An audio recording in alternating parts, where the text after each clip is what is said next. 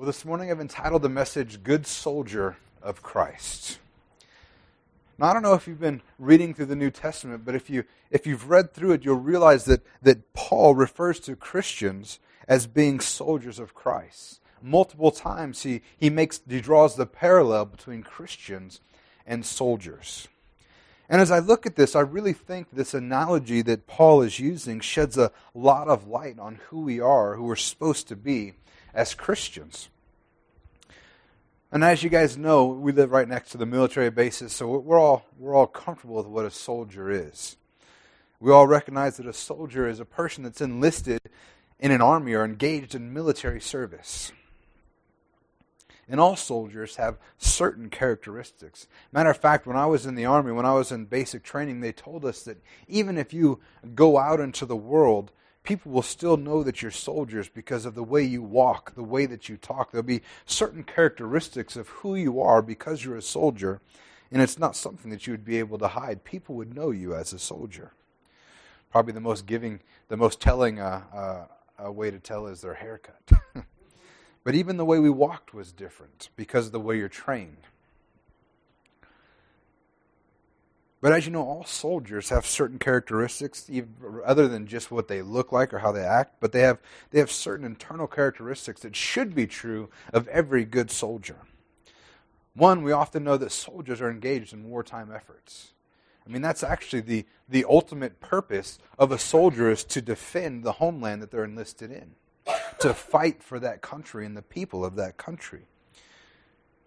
And as Christians, we're at war as well. Ephesians 6:12 says, "For we are not fighting against flesh and blood, enemies, but against evil rulers and authorities of the unseen world, against mighty powers in this dark world, against evil spirits in the heavenly places." I use the New Living Translation because they translate that word as we're, we're not fighting, which is an indication of war. But we're not just sitting back as Christians. As Christians, we don't just, you know, join the, the kingdom of heaven. We don't just become children of God and get to sit back and wait for our time to come. But the truth is that right now we're at war. Other translations say that we're struggling or that we're wrestling not against flesh and blood enemies, but of evil rulers, authorities in the unseen world. We also know that a soil, a soil, I just mixed the words soldier and loyal as I was reading it. we know that a, a, soldier is supposed to be loyal or committed to those who enlisted them. A good soldier is loyal. You know, in this country, and actually most militaries, that when you sign up, once you sign on the dotted line and you've committed yourself to the army, it actually becomes a criminal offense if you decide you want to quit whenever you want to quit. They call it going AWOL. Anybody ever heard, heard AWOL? It means absent without leave. That means that you have to be given permission to leave the army at that point. There is, once you've committed, you've committed. And the truth is, whether you want to be loyal or not, you're going to pay the price if you're not. And in Paul's day, when he's talking, he's giving this analogy with the soldiers. Jail time wasn't what they were going to get if they, uh, if they deserted. Jail time was the least of their worries if they deserted their posts. And that's actually the difference between mercenaries and soldiers. A mercenary is just in it for the money, a mercenary is a gun for hire. There's no loyalty there. If, if you come up against a mercenary and you can offer them a bigger paycheck, more than likely they're going to jump ship because they're in it for the money. And I think that's why the enemy is always trying to tempt us with things that look that appease us, that are look enticing to us. Because he's trying to find out are you a mercenary or are you a soldier? Do you have loyalty to your king? Are you willing to jump ship when the grass seems greener on the other side? If it seems like it'll be a little bit better or a little more fun, are you a mercenary or are you a soldier? We also know that a soldier is willing to die for his country and his countrymen. They're willing to lay down their lives. The reason why that we have freedom in this country is because soldiers went and fought for it. They gave their lives so they could be so that we could be free in this country. When I was in the in basic training, we would go to we had all the normal military training. We would also go and sit in on meetings every now and then for the more technical type training. And one day we're sitting in training, and and uh, and over the past week or so, we've been hearing the drill sergeant and stuff talk about missiles being fired in Iraq and things were heating up over there, and, and they'd been kind of letting these rumors out.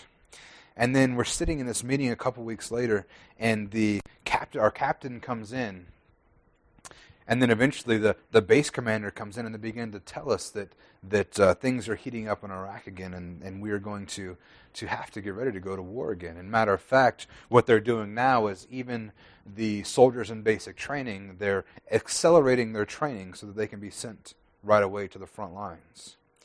You know, when they, they encouraged us, they said, Don't worry, we have the best we have the best equipment in the world, the best arm in the world, everything's going to be okay. But since you guys are in training right now, this is your, your last chance. If this is not what you're willing to, if you're not willing to go and lay down your life for your country, for your fellow soldiers, and for the people that live here, go ahead and raise your hand now. And I remember sitting there thinking, man, this is definitely not what I wanted, but I, I made a commitment. This is what I signed up to do. I'm not excited about it, but this is what I signed up to do. So thank God I didn't raise my hand because some people did. And it was not a good day for them. Because it turns out this is all one big giant trick to try to see who will, will stand up. There was no missiles fired. This was all a ploy put together by the drill sergeants to basically find out who had must, who was going to cut the mustard and who wasn't. And we came out of that meeting and we saw all of those people that had raised their hand. We called it getting smoked. So now they're just being torn apart by the drill sergeants. But one thing I recognize right there is that I was that I was committed. I said that I would do it. And as Christians, when you became a Christian, you said, Father, my life is yours. You are my Lord and Savior. The you are my Lord part means that you're committed to Him. He bought your life for a price. And we've made that same commitment. You know, as I talk about the, the United States, we've had soldiers go and fight and die for our freedom. They gave their life so that we could be free. It's actually the very same thing that Jesus Christ did for us. Next, we see that a soldier is courageous. A soldier does not cower at what is to come, but faces whatever is coming head on. I've heard it said that courage is not the absence of fear, but rather the conquering of it. It's not, the fact is, is there may be times in our lives that we'll have fear bubble up in our lives. Courage isn't about not feeling that. Courage is about standing against it and, in spite of what you feel, moving forward. And as a Christian soldier, when we feel fear, we're to recognize and we can be courageous by recognizing that that spirit is not from God. The Bible says in 2 Timothy 1 7 that God gave us a spirit not of fear, but of power and of a sound mind. That doesn't come from God, and we can stand against it knowing that God is at our side and be courageous. And finally, a soldier has honor and a soldier has integrity. A soldier, a good soldier, should be able to be relied on, to be trusted. You don't want a soldier, if you're, if you're in a foxhole, if you're on the front lines, you don't want a soldier that you can't trust, that you can't trust to have your back, that's willing to put his life for you because you're willing to give your life for them. And as Christians, that's how reliable we should be as well. That's the type of honor that we have. Matter of fact, as we were sitting at the men's meeting yesterday, they were talking about honor, and one of the things that was brought up is that that honor is about receiving people. You don't just show honor to people by lifting them up, putting them on a pedestal, and, and raising them higher than they really are, but you show honor to people by inviting them into your life, by allowing them to interact with you, to speak in your life. And as Christians, we need to be living honorably, inviting other Christians into our lives, inviting leaders to mentor us and, and leader and mentor others as well. So, as we've looked at a little bit of what a soldier is, let's go ahead and get started with the scriptures that I want to look at today. In 2 Timothy 2, 1 through 4, it says, You then, my child, be strengthened by the grace that is in Christ Jesus and what you have heard from me in the presence of many witnesses, and trust to faithful men who will be able to teach others also. Share in suffering as a good soldier of Christ Jesus. No soldier gets entangled in civilian pursuits, since his aim is to please the one who enlisted him. You know, we draw our strength as Christians by the grace that is in Christ Jesus. The grace that is in Christ Jesus is everything that Jesus did, everything that God did in Jesus, and was accomplished on the cross. because of his death on the cross, we are forgiven. We are free. We are redeemed. We're loved. We're worthy. And all these things make us stronger. They make us more confident. If you know that you are these things, how much easier is it to walk through your day instead of feeling downtrodden and unloved? Have you ever noticed that people that are down on themselves or they have very low, low self esteem, they don't think rightly about themselves, they tend to be easy to push over, to push around? But if you've ever met people that are confident, they stand much stronger. And our confidence comes from what Jesus accomplished in us. We should be able to stand tall because we have a right idea about ourselves. We recognize that it's not in and of ourselves, but the right idea to have about yourself is that you are strong, that you are forgiven, that you are free. And like Paul told Timothy, he said, Be strengthened by that grace that is in you. Next, he says, What you have heard from me in the presence of many witnesses, and trust to faithful men who will be able to teach others also. Do you know that we need to train and to be trained? When I joined the Army directly out of high school, they didn't send me directly to my first job. Everybody knows what happens when you join the Army, right? Where do they send you? Basic training basic training. So that's where I, I was sent to basic training. That's where I learned to be a soldier. And basic training, as, as the name uh, implies, is the basics of being a soldier. There's no specifics. It's the, it's the basics how to use a weapon, how to survive, how to, to act as a soldier as a part of a large team, a, a large unit. That's actually why basic training is so tough on people because the first three quarters of it is to break you down, to destroy every bit of individuality that you have. And, and then the last bit is to strengthen you back up, to, to recognize that as a unit that you can function and be strong. The whole point is to teach you to be a soldier and not an individual, to be part of an army and not just looking out for yourself. And then after that, in the Army, uh, they call it AIT, is the next part that you go to. And it's called Advanced Individual Training. And I know the other services have other names for it, but basically, this is where you go to be trained about your specific job. Because every soldier in the Army is a soldier. There's the basics of being a soldier, but then you each have your own individual specific jobs. Not everybody works on tanks. Not everybody's an infantryman. Not everybody's an intelligence. Those are specific to the person. And as Christians, we need to go through similar training as well. We need to learn how to be Christians, to be basic. We need to get a hold of the basics. And that's especially before we move on into ministry. In 1 Timothy 3 6, when, when uh, Paul is teaching Timothy about the office of an overseer, which would be your leaders in the church, the pastors, and, and those things, he says, in verse 6, 1 Timothy 3 6 says, He must not be a recent convert, or he may become puffed up with conceit and fall into the condemnation of the devil. You know, before we move into our advanced individual Christian training, we need to get the basics down. So that way, when we're moved into those positions, that we don't fall apart. And then finally, we also need to be reproducing. It's not just about being trained, but once you're trained, you need to be training others. We should be reproducing in our body. We should be discipling somebody just as we are being discipled. And then Paul goes on to referring to us as soldiers. He says, share in the suffering as a good soldier of Christ Jesus. I find the first I find it interesting that the first thing that he mentions when he talks about us being a soldier is is not share in the glories of being in the army of God. Share in the strength of the army of God. He doesn't say share in the blessings of the army of God. He says share in the suffering as a good soldier of Christ Jesus. There will be suffering if you're a Christian. And times are going to be tough. There's no doubt about it. Times are going to be tough. But it is totally worth it in the long run. Sometimes there's going to be training in your life as a Christian. And God is going to be there to, to get you through to the other side. God is going to walk with you every step of the way, but that doesn't mean that you're not going to have to go through some stuff.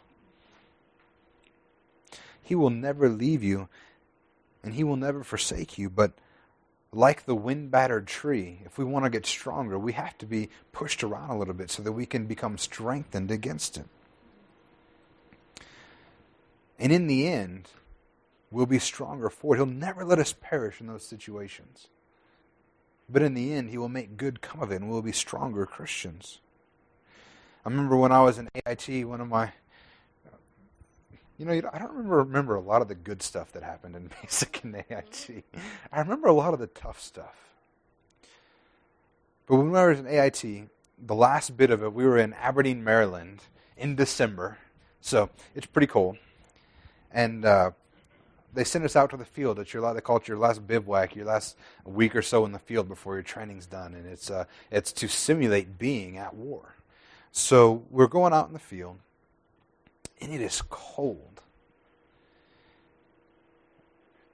And we have to do. Anybody know what stand to and lean to is? Anybody ever heard of that? The, the stand to and lean to are the times uh, right between where night turns to day, so the, the dawn and the dusk. And what they do is at those times, that's the, the hardest time to see because it's kind of like you ever when, when you drive around that time, you turn your headlights on, they don't really work because it's not really dark enough for your headlights to work, but it's not really bright enough to see like you could see in the day.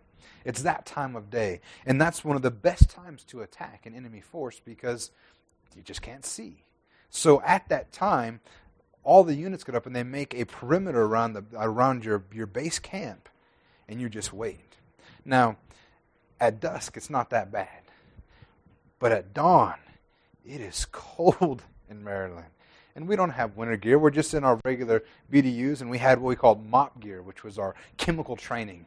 And I remember we would, there, weren't, there was no chemical warfare. We'd all put that on as an extra layer, and we would just lay on the ground freezing. And the, the drill sergeants are, are walking around making sure that nobody's falling asleep. Because if somebody falls asleep in, the, in, in real life, in real war, that means that people could die. So they're walking around to make sure you're tired, you're not sleeping well, you're freezing on the hard, cold ground. And it wasn't fun, but it was training. It helped you become stronger. Next thing they do, they would, they would throw gas at us. We would get gas. We'd be out on, on patrols, and they'd, they'd throw uh, the, not mustard gas, that would kill us. What's the, tear gas? yeah. and they would throw tear gas and you would have to practice getting your gas mask on and being ready for those kind of things. And anybody ever, anybody ever been hit with tear gas? Oh, it's good, clean fun. Let me tell you. Part of our training in basic is they sent you into a gas chamber. They just filled the thing up with gas, and and once they lined ten or so of you in there, and they you'd have to take your mask off and say your name and social security number, so they made sure you were breathing in the gas and then they'd send you out. But inevitably, there was always somebody who wouldn't take their mask off. So the rest of us are with our mask off. We can't breathe. We're dealing with this stuff, and this idiot won't take his mask mm-hmm. off. So that we have to wait till he'll actually do it before we can leave. But this is all training. It's all about making you stronger. And as Christians, we need to be stronger. And I think that sometimes we deal with stuff in life. It's not that God's not there, it's not that God's doing it to you, but He's letting it shape you and mold you into being the, the man of God or the woman of God that you were intended to be. The next thing he says about being a soldier is we're not to get entangled in civilian pursuits. And actually, these three things here suffering, not getting entangled in civilian pursuits, and, and, pleasing the one who enlisted him are three main points that Paul makes about being a soldier, and we're going to look at those in more detail. But the next thing he says is we need to not get entangled in civilian affairs. When you're in the army, if you're in, in full time in the army, you can't get another job. Your job is the army. They're not going to let you open a business. They're not going to let you do these things because your focus needs to be the military. And even for a reservist, which I was, I was in the reserves and I had another job. But for all reservists, even if you have another job, if you get called into duty, you pack it up and go. It doesn't matter what's going on in your life. And matter of fact, that is so important that that be your primary focus. That there's actually laws in place that if you're a reservist and you have to leave, even if they ship you off for, for two years, your job has to be waiting for you when you get back. Because even in the civilian world, there are laws in place to make sure that the military is the primary focus. And as Christians, this needs to be our attitude as well. That our serving in the kingdom of God comes first over all other things in our lives. And then finally, it says that, that the reason why this is true is our aim is to please the one who enlisted him. And for us, our aim is to please God, to do what is pleasing to Him. Everything that we do in our life should be honoring to Him. And just like a soldier's work is to do his commander's will, ours is to, the, to do the will of the King of Kings. Amen? In 2 Timothy 2 8 through 13, Paul says, Remember Jesus Christ, risen from the dead, the offspring of David, as preached in my gospel, for which I am suffering, bound with chains as a criminal. But the word of God is not bound. Therefore I endure everything for the sake of the elect, that they also may obtain the salvation that is in Christ Jesus with eternal glory. The saying is trustworthy, for if we have died with him, we will also live with him. If we endure, we will also reign with him. If we deny him, he will also deny us. If we are faithless, he remains faithful, for he cannot deny himself. Paul wasn't one to preach something unless he himself was willing to do the same. And a matter of fact, that's a great quality that, that every leader should have. Matter of fact, every Christian should have. It would be a shame for us to preach to people that you need to clean up your act, but on the weekends we go out and do the same, the same stuff that they're doing. But Paul wasn't one to preach something unless he himself was willing to do the same. And as a matter of fact, Paul was suffering for his service as a soldier of Christ. He was imprisoned. He was considered a criminal. He was physically bound, but he also had his character attacked. He said, as I, he says, for which I am suffering, bound with chains as a criminal. Paul was, was imprisoned, and he was suffering for the gospel. He was suffering for his king. And what we can take from this, what we can learn from this is, is you'll never see Paul whining. You'll never see Paul complaining. He's not saying, man, this isn't worth it. This is terrible. How could God do this to me? Anybody ever read Paul say, How could this be happening to me? Why, God? Anybody ever read that? It's not in my Bible. Because Paul recognized that he needed to, that he would suffer for his king. But he says that while you're doing this, what makes it possible, what makes makes him able to do it, says, remember Jesus Christ. Remember Jesus Christ. You know, there's people that have done crazy things because they, for a cause that they believed believed in. People have blown buildings up. People have, you know, the people that are that are all for animals. They've dumped red paint on people. They've, I mean, people do crazy stuff for what they believe in. All the way down to the, the cults, the people that are that are what happened in Waco, where they're drinking poison Kool Aid because of what they believe in. People do crazy stuff when they're passionate about something. And unfortunately, misguided belief can cause unfortunate circumstances. But what we believe in, what we're putting our faith in, what we're remembering as we go through these things, that is so worth putting your faith in. And if you want to endure, if you want to make it through the tough times that you're going through, then you need to remember why you're enduring. What is the purpose of this? And Jesus is our reason.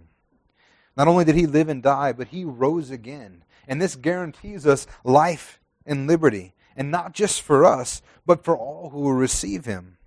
And this is why we endure. This is why Paul endured. Was that the lost would obtain salvation? He says, I endure everything for the sake of the elect. Those are the, those are the, the people that would believe. That they may also obtain the salvation that is in Christ Jesus with eternal glory. This is why Paul did it. Paul did it so that we could receive the gospel even today. And we should be willing to endure any amount of suffering that the people behind us will be able to receive the good news, the treasure that we have inside of us. He says, This is why we do it. The saying is trustworthy. For if we died with him, we will also live with him. You know, he's going to endure anything because he knows that, that with Christ Jesus. He died with him. On that cross, Paul was up on the cross with him. On that cross, if you've been saved by faith, you were up on the cross with him. And therefore, if you died with him, then you will live with him. He goes on to say that if we endure, we'll also reign with him. That if we will continue on in the faith, if we will not turn around and run away when things get hard, but if we will endure, then we are guaranteed to be risen up again with him in life. We will reign with him. But it does say that if we deny him, he will also deny us. That's the endurance part. If you endure through the end, you will reign with him. But if things get tough and you begin to deny him, you begin to walk away, then he'll deny us. You see, the reality is that our dealing with God depends entirely on our response to him. And then Paul goes on to say, if we are faithless, he remains faithful, for he cannot deny himself. And basically, what he's saying here is even if we don't believe, even if we don't have faith in him, it doesn't change anything as far as Jesus is concerned. Our disbelief does not nullify the reality of what has been accomplished in Jesus Christ. In other words, his faithfulness to his covenant is not dependent on us to enter into it. Even if no one accepted his gift, his gift would still stand. But however, those who reject the covenant cannot be saved because it says if they deny him, he will deny them as well. In 1 Peter, we find that Paul is not the only one that suffers. In 1 Peter uh, 4:12 through 16, Peter says, Beloved, do not be surprised at the fiery trial when it comes upon you to test you, as though something strange were happening to you. I love the way he, word, he words that. He says, Don't be surprised. It's like that's something strange basically what he's saying is, yeah, it's going to happen. This is common. It's not strange. It's not out of place. You will face fiery trials. Says, But rejoice insofar as you share Christ's sufferings, that you may also rejoice and be glad when his glory is revealed. If you are insulted for the name of Christ, you are blessed, because the Spirit of glory and of God rests upon you. But let none of you suffer as a murderer, or a thief, or an evildoer, or as a meddler. Yet if anyone suffers as a Christian, let him not be ashamed, but let him glorify God in that name. Peter says, Don't be surprised at trials. It's going to happen. You're going to face fiery trials. Paul also tells us that we're going to be persecuted as well. In 2 Timothy 3:12, Paul says, "Indeed, all who desire to live a godly life in Christ Jesus will be persecuted. Indeed, all who desire to live a godly life in Christ Jesus will be persecuted. We're going to face suffering. We're going to face trials, hard times. However, Peter instructs us to rejoice in those sufferings. He says, Rejoice insofar as you share Christ's sufferings. How do you share Christ's sufferings? We share it by faith. We obviously are not going to the cross ourselves. We're obviously not being having our back split open by whips like he did, but we share in those sufferings by faith in Christ because that penalty was supposed to be ours, but instead he took it for us. So he says, insofar as you share in his sufferings, basically, insofar as that you have faith in him, that you are a Christian, rejoice and be glad when. I'm sorry. He says, Rejoice in these sufferings as long as you're a Christian, that you may also rejoice and be glad when his glory is revealed. If you're a Christian and you're suffering for his name, rejoice. Because when it comes down to it, when his glory is revealed, we'll find that this is temporary. The suffering was worth it, and we are going to, to reign and be glorified with him. Then he goes on to say, If you're insulted for the name of Christ, you are blessed because the Spirit of glory and of God rests upon you. If you are insulted for Christ, you are blessed. Does that make sense to anybody? I look at that and it doesn't make sense to me because being insulted and suffering has never seemed like a blessing to me. Then I got to think about it. It's if you're being if you're suffering for being a Christian, if you are if you are being it must mean you look like a Christian. If you were living your life and you look just like the world, you're not going to be persecuted as a Christian. You're not going to suffer as a Christian. So, therefore, if you're living your life as a Christian, you're actually, there's some evidence on the outside, then yes, that's why you're blessed, because you're a Christian. You're loved of God. You have the real deal going on. But he doesn't say to rejoice in all suffering only the suffering that comes from being a Christian because you're a Christian. He says, Let none of you suffer as a murderer or a thief or an evildoer as a meddler. Basically, saying that, you know what, if you end up suffering because you're a Christian, rejoice in that. You are blessed in that. But if you're if you're suffering because you're a murderer, knock that junk off. Don't rejoice in that. Stop what you're doing.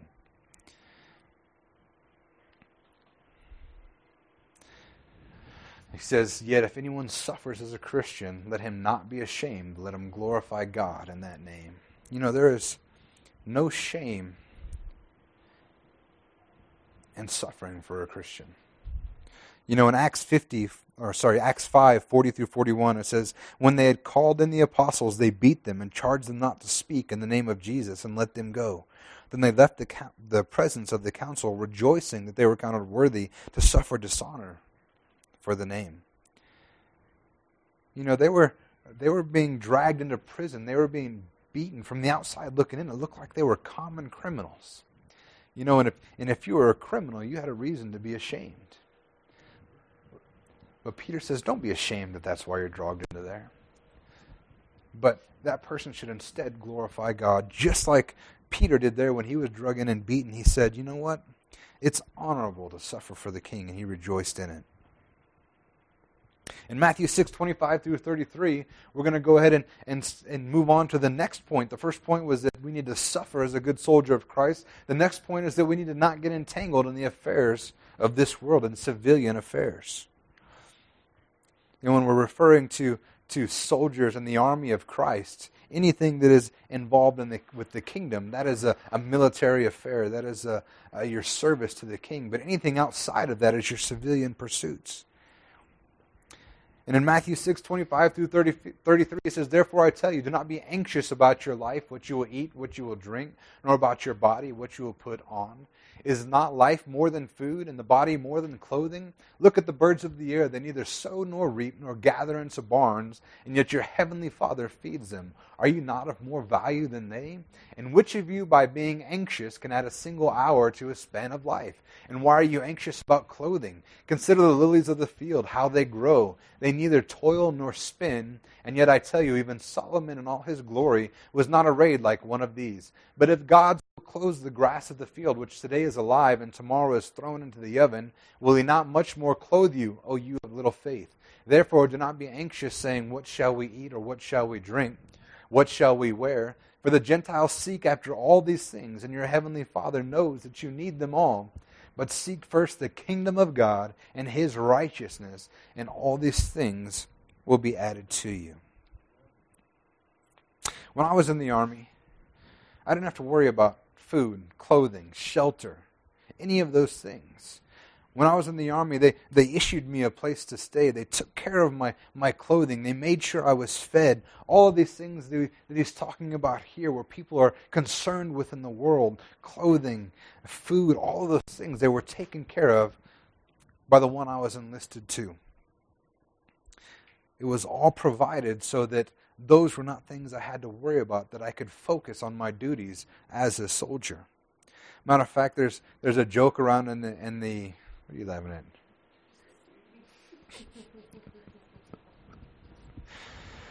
Ah, praise God. I needed to focus on my responsibilities as a soldier. Therefore, they were taken care of for me. There was always jokes about these old honorary generals in the military, these, these higher up captains that would be like, that were unmarried, and they were asked, Why aren't you married? And they said, Well, I figure if the army wanted me to have a wife, they would have issued me one. They weren't focused on outside life. They were focused on their on their responsibilities as a soldier. And as Christians, we need to have that same attitude. We not, need to not be entangled in the things of this world, worrying about are we going to have enough to eat? Are we going to have food? Are we going to get a bigger house? Are we going to have nicer clothes? Are we going to have all of these things? This is not the attitude that we should have, but rather we should seek first the kingdom of God and His righteousness. We should focus on our responsibilities as soldiers in the army of heaven and just like in the real army and, and the American army, where these things are taken care of, God will take care of you. He will make sure that you have what you need if you will put Him first, His business first. But when we get entangled in the things of this world, when we begin to, to hunt out the nicer cars, the, the better jobs for the sake of just having more, when we begin to, to look at having nicer clothes or all of these different things, then we're putting our own selves first. We're putting our, our own lives first instead of the kingdom of heaven. We essentially decide that keeping up with the Joneses is more important than serving Him, and we effectively limit His ability to work in our lives. This is particularly true when you go in debt to do so. We begin to limit what God can do, like Joseph was talking about in the men's meeting. You know, we want to be in a position if God were to say, pack up and move on, I have something for you to do. We don't want to be able to go, God, I'd really love to, but I can't. I have, I'm in debt with my house and my car and credit cards up to my ears. That limits what God can do in our lives and what we can do for God. But I'm so thankful that His Word says that if we keep our focus on Him and on His kingdom and His righteousness, all of these things will be added. I believe that God wants us to have whatever that we need. And if that means nicer clothes or a better job or all of these things, God wants us to prosper. But we need to make sure that we're, we're looking at His kingdom and not our own. I've heard it said that if God can get it through you, He'll get it to you. If we'll put His kingdom first, He'll make sure that we have everything that we need for every good work. Amen? In Matthew 6, 23 through 24, it says, The eye is the lamp of the body. So if your eye is healthy, your whole body will be full of light. But if your eye is bad, your whole body will be full of darkness. If then the light in you is darkness, how great is the darkness? No one can serve two masters, for either he will hate the one and love the other, or he will be devoted to the one and despise the other. You cannot serve God in money. This is more to the point of, of getting entangled in our civilian pursuits. It's, what that means is we have more than one master. See, the greatest danger of becoming entangled with, with worldly pursuits, civilian pursuits, is that we kind of get a split personality. On one hand, we say we're serving God, but everything that we're doing shows that we're just serving ourselves. Where we are looking has a great impact on where we are heading, where our focus is why he says here, the eye is the lamp of the body. If your eye is healthy, your whole body will be full of light. And what do we do with our eyes? Our eyes is what we're looking at, what our focus is on. If our eye is directed upward, then that's going to be the direction that we're heading. But if our eye is are earthbound, then that's the direction that we'll be heading as well. Matthew says that if our eye is healthy, then our whole body is going to be healthy. Have you ever uh, been out walking in the, the woods or the desert or something? And, and I don't know if you know this, when, when people walk, they have a tendency, if they're right handed, I believe they have a tendency to veer to the right. If you're left handed, you have a tendency to veer to the left. And if you're out being trained in how to walk straight so you don't have those issues, then they teach you to look at something far ahead and walk towards that. That'll keep you straight. What whatever your eyes are focused on is what you're going to be heading towards. But if you've ever noticed, and, and I've especially seen this a lot in my, in my daughter as she's learning how to drive, if you tend to look one way when you're driving, you'll notice your car begins to drift that way until you, have got some experience to counteract what that's happening. But when you're, when you're young and you first start doing it, you, you really see it pronounced. And the same is for us. If we are trying to walk towards God, but we, we keep looking at the world, we're going to end up veering away from God. And that's why that if your lamp is your eye is healthy, your lamp is healthy, that your body will be healthy. Anybody ever heard of tree skiing? This is a I just reading about it yesterday. I guess it's a weird place to ask that, since how we live in Arizona. But uh, tree skiing is is where skiers will instead of going to established uh, downhill slopes, they'll go and, and basically it's kind of like cross country skiing, but down a mountain. Because nobody ever skis there because, well, you know, there's trees everywhere. But apparently, the snow, the powder is amazing because nobody ever skis there. It's just pristine. So people will go out there and they'll do this tree skiing, and it's apparently a, a really big thrill because, you know, you don't want to hit a tree. But that's the key of doing this successfully is not hitting a tree.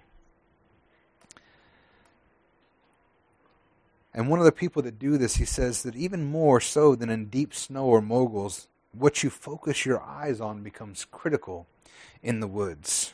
He says you look at the spaces between the trees, the exits where you hope to be traveling. Basically, he says, don't stare at what you don't want to hit. And the same goes for us in our Christian walk. And the truth is that we can't serve two masters. That's what happens when you try to serve two masters. You get somewhere in the middle. No one can serve two masters, for you either hate the one and love the other, devoted to the one and despise the other. Anybody ever been in a position where you have two people above you and authority over you, but they're perfectly equal, but they have two completely different visions or ideas? Anybody ever tried to work like that? How fun is that? It's, it's impossible to work in that type of situation because you're, you're torn from one and the other. You don't know what you're going to do. It just can't work. Or has anybody ever been involved in something that is led by committee, especially if you're waiting for decisions from a committee? That takes about 400 times longer than if you just had one person in charge, one person that can make a decision.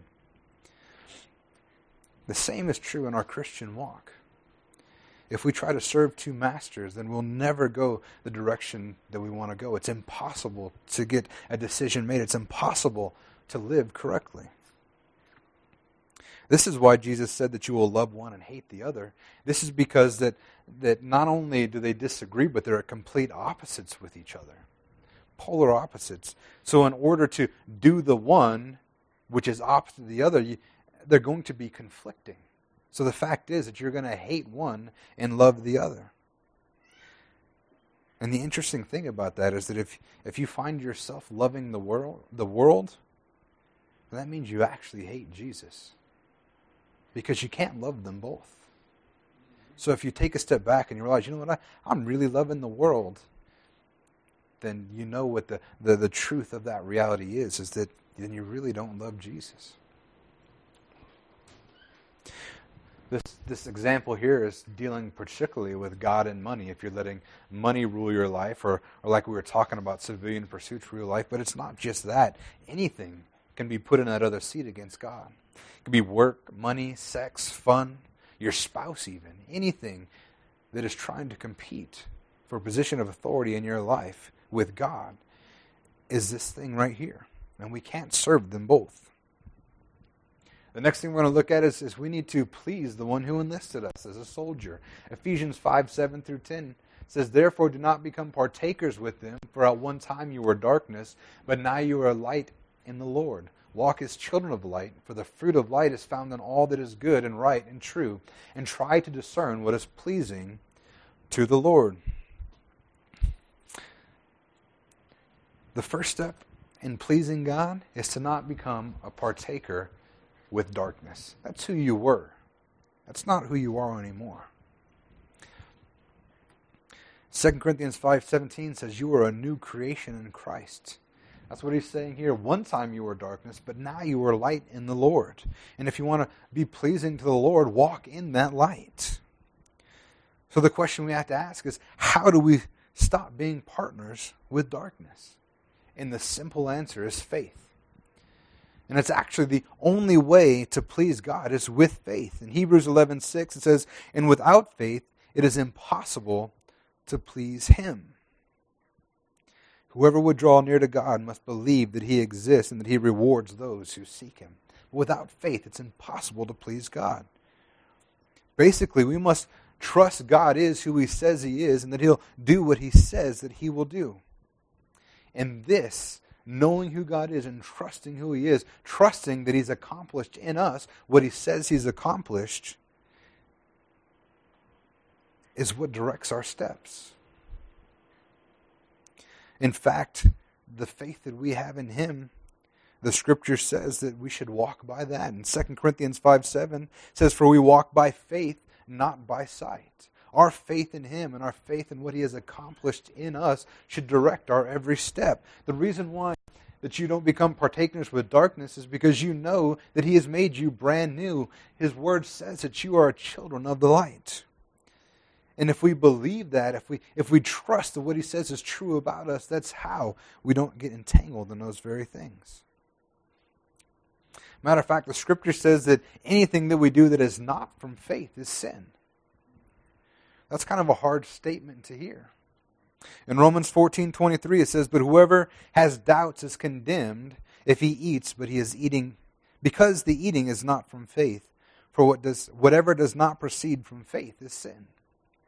Now, the context of what Paul is dealing with here is those who were, were eating food that was considered unclean according to Jewish law, food that was sacrificed to idols in this case. And he says that if you ate that with faith, that all things are clean for those who are in Christ, then you're eating in faith and you're good to go. But if there was doubting, if there was any lack of faith, then you were eating in sin.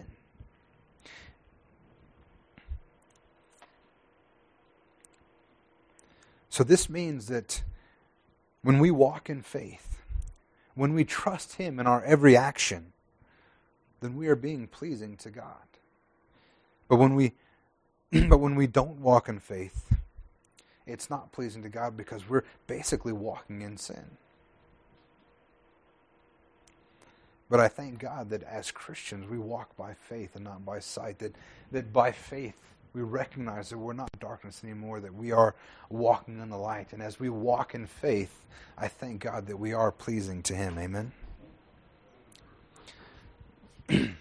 In 2 Timothy 2 5 through 7, it says, An athlete is not crowned unless he competes according to the rules. This is the, the scriptures directly after Paul comparing. He's talking to Timothy. He compared us to soldiers, Christians to soldiers. This is the following scripture. And he continues on. He says, An athlete is not crowned in verse 5 unless he competes according to the rules. It is the hard-working farm, farmer who ought to have the first share of the crops. Think over what I say, for the Lord will give you understanding in everything. So, like I said, this is right after he, he uses the, the soldier analogy to, to describe who we are as Christians. Now he's, he's using an athlete to try to describe to us who we should be as Christians. You see, in Roman times, athletes in the games were a really, really big deal. Matter of fact, the Olympics are from those times. And then he talks about, pardon me, I lost my place. I said in, in Roman times, the athletes were a big deal. The, the Olympic Games at that time were a big deal.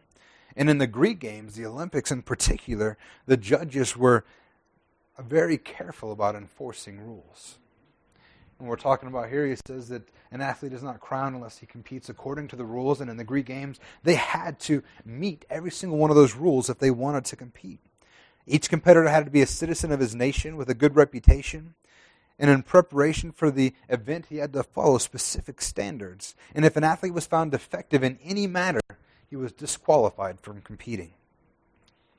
Even if after he had competed and he had won, he was found to have broken some rule, his crowns would be removed from him, his medals would be removed from him. You guys ever heard of Jim Thorpe? He was, it was a great All American athlete. And in 1912, he won Olympic gold medals for the pentathlon and the decathlon. And then they ended up taking those medals away from him because the rules at the time said that you could not be a professional athlete to compete in the games. And they found that he had competed before his time in the Olympics. For a short time, he was, he was part of a, a semi professional baseball team. And because he had not competed according to the rules, they removed his winnings. And Paul's using this because he's saying, as Christians, we need to make sure that we're playing by the rules as well. We can't have a choose your own religion mentality like so many in this country do. We must follow, the entirety of God's Word. There are no shortcuts, there are no other way. In John 14, 6, Jesus said, I am the way, the truth, and the life. No one comes to the Father except through me. We can't take a shortcut. We can't be good enough. We can't be pretty good people, and we can't pick the parts that we want. We have to play according to the rules. Then he goes on to compare us to farmers, as to a farmer who also have qualities that are important to Christians. I know that, that farmers are hardworking. Anybody ever met a farmer, an actual farmer? Really? Man, my, my grandpa was a my grandpa was a farmer. And uh, they're just incredibly hard work. As a matter of fact, he died uh, from stomach cancer, I believe. And the reason why it was so bad when they found it is that because of his the strength of a, of character that he had, because he was such a hard worker, that he just figured he was feeling under the weather. He kept saying, I'm just a little under the weather. Then he'd go out and work. When he finally felt sick enough to go in, it was stage four stomach cancer that had, that had spread everywhere. There was nothing that they could do. But farmers are tough, hard workers. They get up early in the morning and they go to bed. They work from, you know, from daylight to, to dark every single day. And if they're not hardworking, then the only thing that they get where their crop should be is weeds. Next, we know that, that farmers are patient because they work and work all through the year for a single harvest. They plant what they what they put down, and, and it's not instant gratification. It's not like the, the magic beans of Jack and the Beanstalk. They plant and they have to wait and they have to cultivate, and they work hard every day. As Christians, we should have that same attitude. And then he says that they deserve their share of the crops. The hardworking farmer ought to have the first share of the crops. And in this particular case, Paul's talking to, to Timothy, who is a pastor, saying that basically the pastor should be supported by their church if they're hardworking teaching the gospel. But also, as a, as a, a, side truth to that, is that spiritual leaders I read this in a, in a commentary and I thought it was really well put. It says, The spiritual leaders who share the word with the people are the first to enjoy its blessings. The preacher and the teacher always get more out of sermon or lesson than do the hearers because they put much more into it. They also get great joy out of seeing planted seeds bear fruit in the lives of others. Farming is hard work and it can have many disappointments, but the rewards are worth it. That was from the Bible Exposition Commentary. I thought it was a really good, really good quote. And he's talking about spiritual leaders, but I want you to know that this is true for all Christians. When we study God's Word, that we may be better able to share it with others. It's a blessing to us as well. In 1 Corinthians 9 24 through 27, we're going to see more of that, that uh, uh, athlete comparison, the athlete analogy. Paul is speaking here. He says, Do you know not do you not know in 1 Corinthians 9:24 through 27, do you not know that in a race all the runners run, but only one receives the prize? So run that you may obtain it. Every athlete exercises self-control in all things, and they do it to receive a perishable wreath, but we an imperishable. So I do not run aimlessly. I do not box as one beating the air, but I discipline my body and keep it under control, lest after preaching to others I myself should be disqualified as he continues to use his, his athlete analogy, he basically says, you know what? Athletes don't compete just to tie. It's not like sports today where everybody gets a, a green ribbon for participation. Their goal is not to finish on equal footing with everybody else. Their goal is to win. That's why athletes train. That's why they train hard is they want to finish the race. They want to be in first place. In order to win, they have to train hard and they have to play hard. And as Christians, as we run our race, we need to run within purpose as well. We need to run like we intend to win, like we intend to make it to the finish line. This is not a pastime, but it's our lives.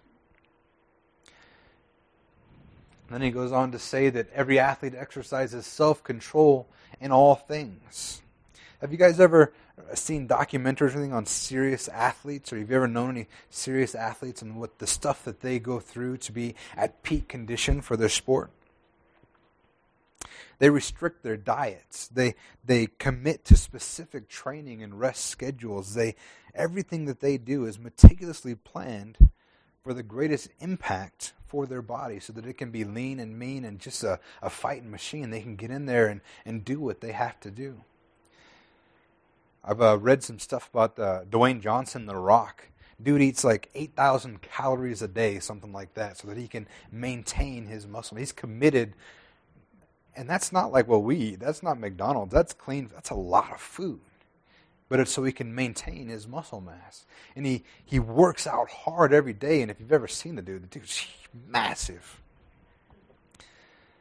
But it's because he has a purpose for what he's doing. And if you've ever seen boxers train, they train hard so they're effective in the ring. And if you've seen runners train, I mean, marathon runners, they get out there. These guys are running like four and a half minute, five minute miles for 26.1 miles because they've trained hard for that and they put themselves through grueling things to be able to do those kind of things. And Paul says, you know what? They do this kind of stuff, and they're doing it to receive a perishable wreath. They're going for a trophy or a title or a medal that is only for a temporary thing. He says, you know what? What we're competing for is not a perishable wreath, but it's everlasting life. And we need to, to push ourselves to the end to be the best Christians that we can be. Should we not discipline ourselves even more or even to a greater level, since our prize is worth so much more than the prizes they're competing for? That's why Paul says, you know what? I don't run aimlessly. I don't box as one beating the air. But I discipline my body to keep it under control, lest after preaching to others, I myself should be disqualified. He says, You know what? I practice what I preach. And we need to do that as well as Christians. Because what a shame it would be that if we led hundreds and hundreds of people to Christ, but we don't make it ourselves because we don't actually live what we're teaching. You know, you can preach the gospel, you can lead people to Christ and not be saved yourself. We need to make sure that we're disciplining our bodies, doing the right things ourselves, and practicing what we preach. Amen? Wow, this is going way longer than I thought it would. Are you getting mad because we're supposed to be going on vacation? Deuteronomy, we'll end here. Deuteronomy 31 6. Be strong and courageous. Do not fear or be in dread of them. For it is the Lord your God who goes with you. He will not leave you or forsake you.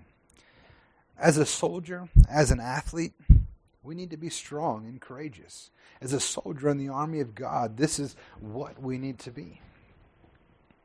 And this strength and this courage, it comes from the Lord. It's not from within ourselves, but it's because He lives inside of us and because He's always behind us, backing us up. So, as we wrap it up today, let's resolve to be good soldiers in the army of God today.